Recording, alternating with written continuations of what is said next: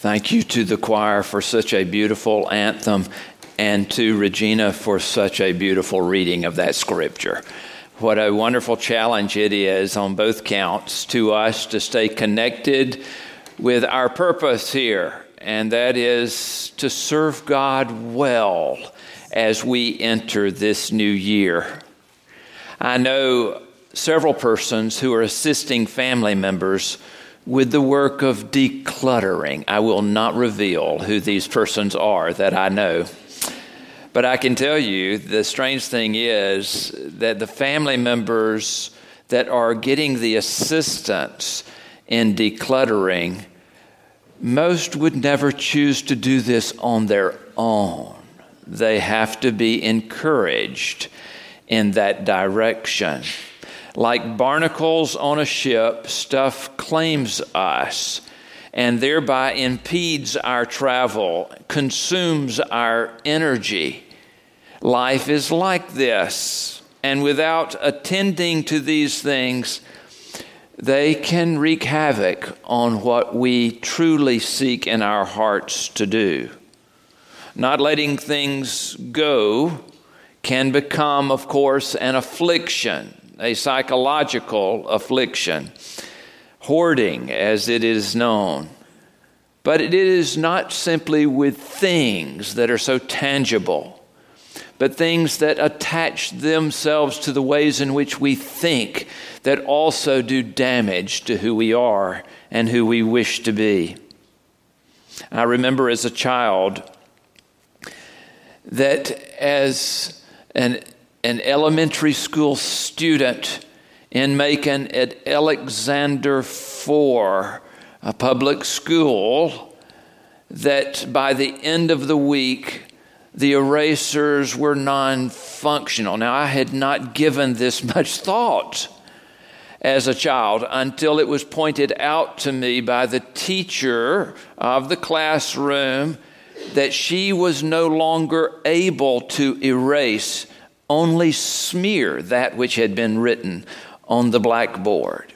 And so I was one of the chosen few to be able to go out in the backyard where there was a playground, but then make a left turn to come back and go down into the belly of that school, the basement, where there was a machine made out of cast aluminum that once you flipped it on, it would suck the dust right out of those erasers. I was a powerfully chosen young man and looked forward to this activity every Friday in order that those erasers might be ready to go on Monday. These small tasks have such importance. This is New Year's. Surely you're thinking about something that you would resolve in your life to do to better who you are, to improve upon what you have done thus far. If you have not so thought, there is still time left. Not much time, but there is still time left to make a resolution in order that you might do a better job at living. It may be that you have already thought to yourself, I want to exercise, I want to lose weight, I want to accomplish a certain goal. But think about this prayerfully. Where are you in your relationship with Christ? Where are you in relationship with the world around you? John Wesley borrowed a covenant renewal service from the Puritans in his day that he admired the faithfulness of their lives. And every Sunday nearest to January the 1st, he would encourage all Methodists to be a part of renewing their covenant, their vow. In fact, it was a time specifically set aside to reflect and examine and renew and restore what had been lost. Because left to ourselves, life fizzles out. I don't know if this is a part of what it means simply to be human, but I've never witnessed it otherwise. That you and I lose our focus without this place of spiritual renewal. Methodism for Wesley was a renewal movement. Not that it simply had one beginning, but that it was set on this path of renewing itself and, in fact, renewing the church, which specifically for him was the Anglican Church, the Church of England. He had no intention of starting a new denomination. Methodists were supposed to be the leaven in the mix. They were the ones that were going to restore to the Church of England that which was the essence of following Christ. And yet, as he reflected back on his life and on the church as it had become to be, the Methodists, at 83 years of age, this was in 1786 that John Wesley said, I am not afraid that people called Methodists should ever cease to exist, either in Europe or America. But I am afraid lest they should only exist as a dead sect, having the form of religion without the power. A dead sect without the power is not our calling.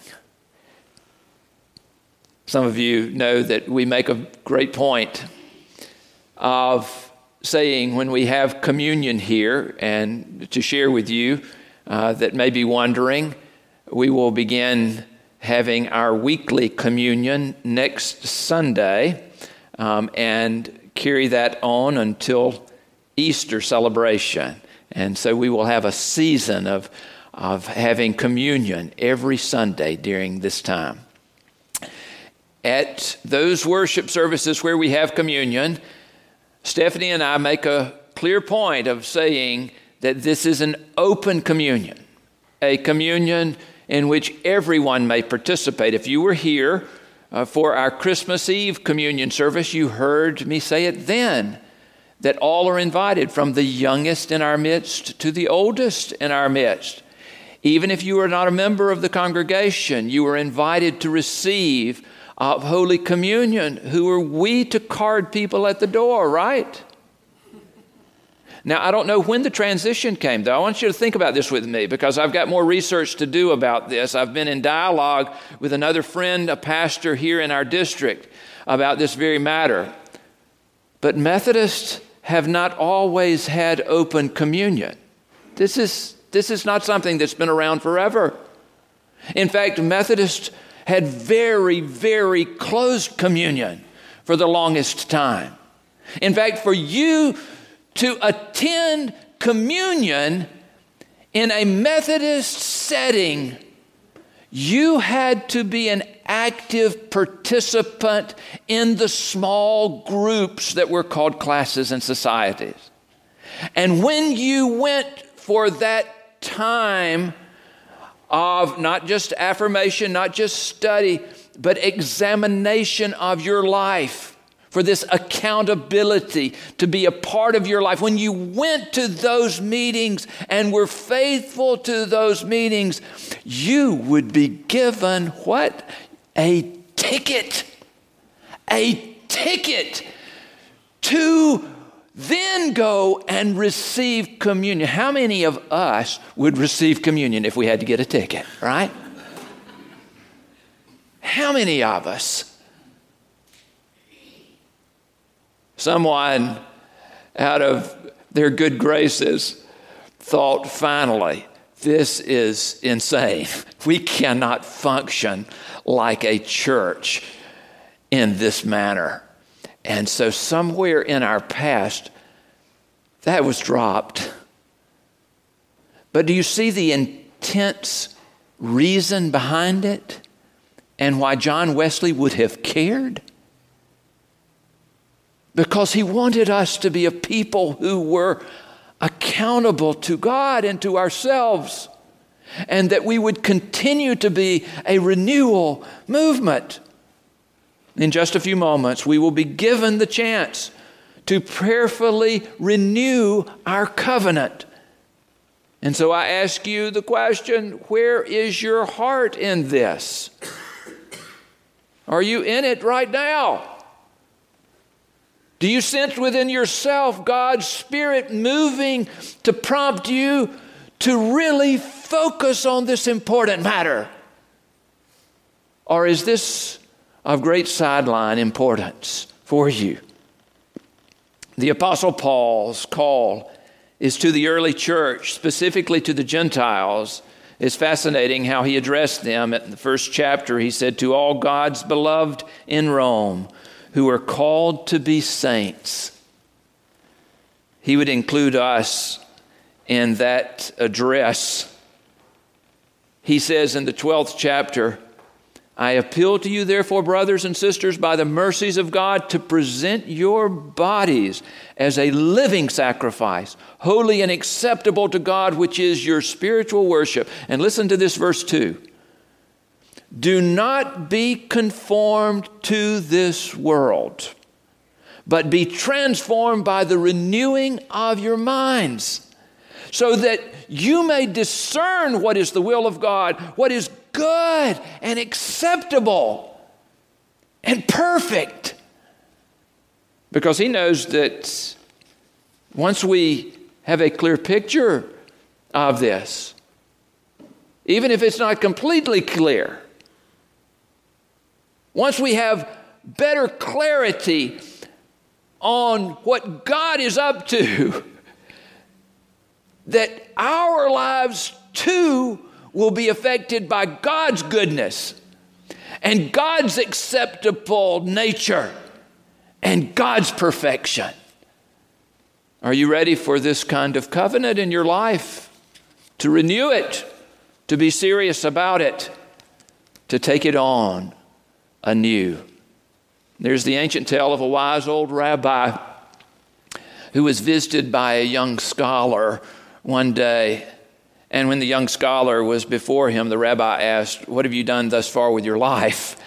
And this young scholar looked at him and immediately said, I have been through the Talmud three times. The old scholar, the rabbi, looked at him and he said, Oh, but son, how much of the Talmud has been through you? what is it about your life that is affected by your willingness to let the Old and New Testaments, as we affirmed just a few moments ago, direct our lives? What is it in your life that so needs to be renewed. I had a friend who gave me a gift a while back. It was a book that was entitled 101 Things to Do During a Dull Sermon. He thought that was funny.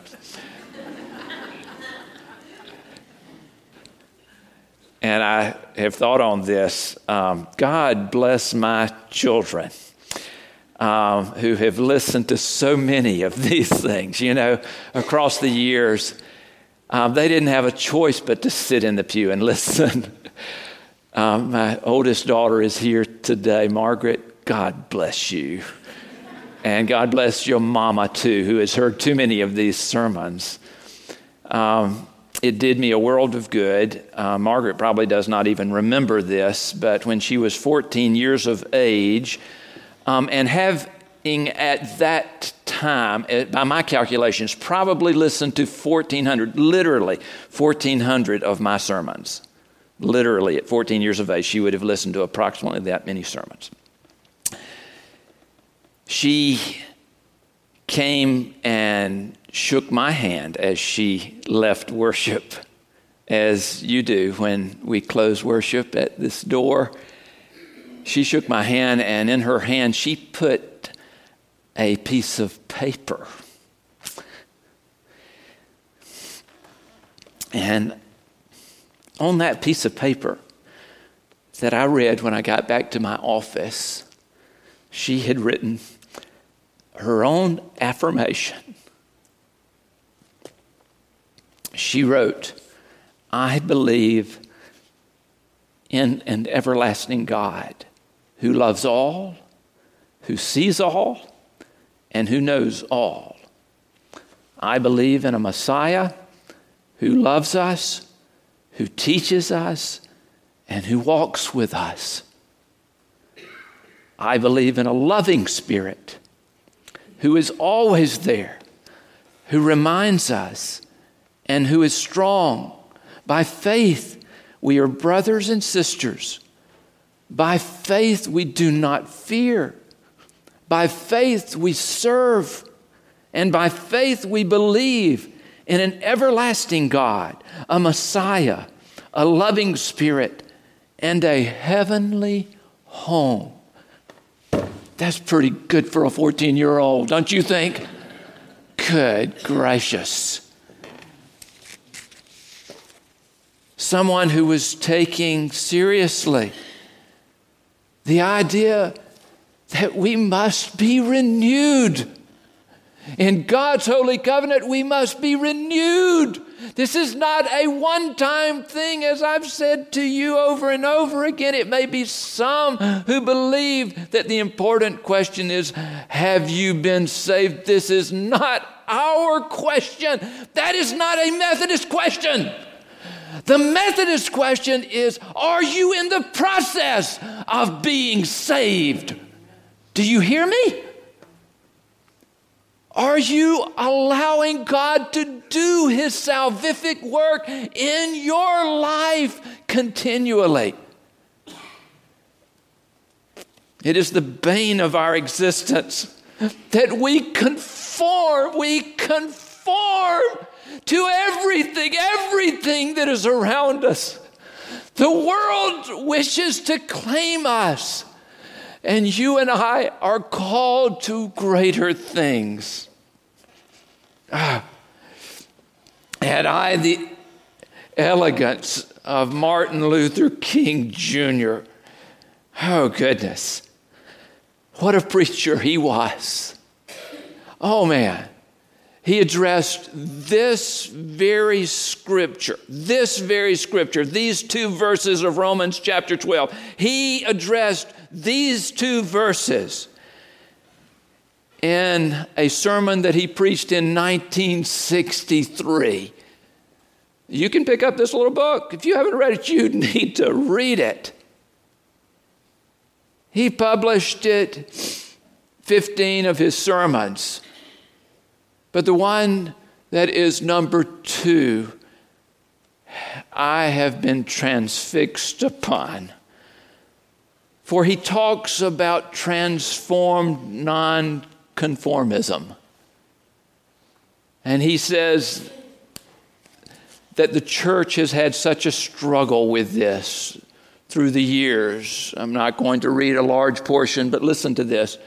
He says, he says that as the church began, we needed to recapture, we need to recapture the gospel glow of the early Christians who were nonconformist in the truest sense of the word and refused to shape their witness according to the mundane patterns of the world. Willingly, they sacrificed fame, fortune, and life itself be- on behalf of a cause they knew to be right quantitatively small, they were qualitatively giants. Their powerful gospel put an end to such barbaric evils as infanticide and bloody gladiatorial contests. Finally, they captured the Roman Empire for Jesus Christ. Gradually, however, the church became so entrenched in wealth and prestige that it began to dilute the strong demands of the gospel and to conform to the ways of the world. Let me jump over to the next page and read just a short portion here. This hour in history needs a dedicated circle of transformed, nonconformists. Our planet teeters on the brink of atomic annihilation. Dangerous passions of pride, hatred, and selfishness are enthroned in our lives. Truth lies prostrate on the rugged hills of nameless Calvaries, and men do reverence before false gods of nationalism and materialism. You see where he's going. Of course, his focus was civil rights, but he had adopted a Christ centered approach that took seriously, took seriously our calling to love our enemies. This is risky business. He knew it was risky business. You know his story and how he was shot down in April of 1968. It's always been risky business, though. When Paul writes these words do not be conformed to this world, but be transformed by the renewing of your minds, he knows it's risky business. He is following a Lord who was crucified on the cross, who gave his life in order that you and I might be saved and become ourselves transformed nonconformists. One of my very favorite little preacher stories is the one that is told by the nanny of Robert Louis Stevenson who said that when she was keeping him and was intending to put him down to bed one night, that she could not find him in his upstairs bedroom. And in searching the house, finally found this little boy who was downstairs in the living area and he was peeking out the curtains to the front walkway of that house. And she said, What are you doing? And he said, I'm watching a man poke holes in the darkness. When she looked out, all she saw was a lamplighter lighting the lamps. What he saw was incredible. Watching a man poke holes in the darkness. You and I, you and I are called to be people who poke holes in the darkness. Without renewal, that will not happen. This is who we are. And I know it's a tall order, but Wesley believed that we could do this. In fact, in the title of this sermon, what is good and acceptable and perfect, you may say, that leaves me out because I'm not perfect. Wesley believed that we could be perfect. The way that he put it, we could be perfected in love. Our intention, every intention, even though we may make mistakes, our intention would be always loving are you ready for that kind of life? Are you striving for this? I'm looking at you now. Are you striving for perfection in love? Because my second question is if you're not, then what in the world are you striving toward? What are you striving toward? And so, that being said, let us renew our covenant with Christ.